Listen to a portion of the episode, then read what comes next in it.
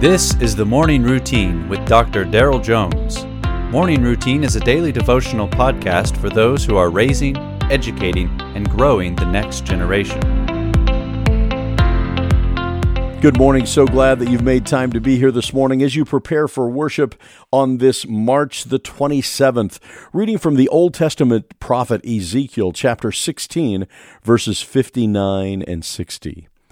For thus says the Lord God I will deal with you as you have done, you who have despised the oath in breaking the covenant. Yet I will remember my covenant with you in the days of your youth, and I will establish for you an everlasting covenant. In today's text, we hear an astounding parable that describes the Lord as a faithful husband to Israel, his wayward bride. It paints a picture of young, lonesome Israel, unadmired and undesired by the world. She had no wealth to her name, nor any hope of gaining status, so she's thrown out of her proverbial home to fend for herself. The Lord is depicted as the one who comes across her path, cleans her wounds, and feeds her.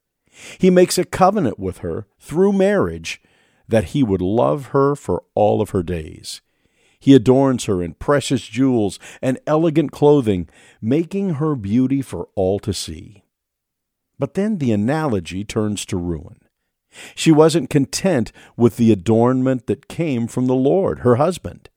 The explicit imagery begins to describe Israel as a wife who pursues promiscuity unashamedly.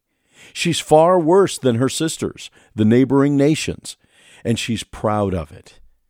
In response to her actions, the Lord allows Israel to run away, pursuing her desires, awaiting her repentance, hoping she returns home swiftly and safely.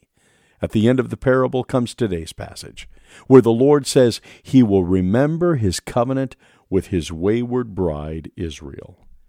May I remind you today, as you prepare to worship, despite our faithlessness, Jesus readily accepts our repentance and adorns us with eternal life.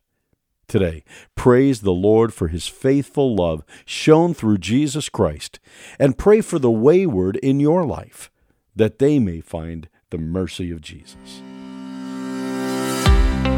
You have been listening to the Morning Routine brought to you by the Herzog Foundation and hosted by its president, Dr. Daryl Jones. For more information, please visit herzogfoundation.com.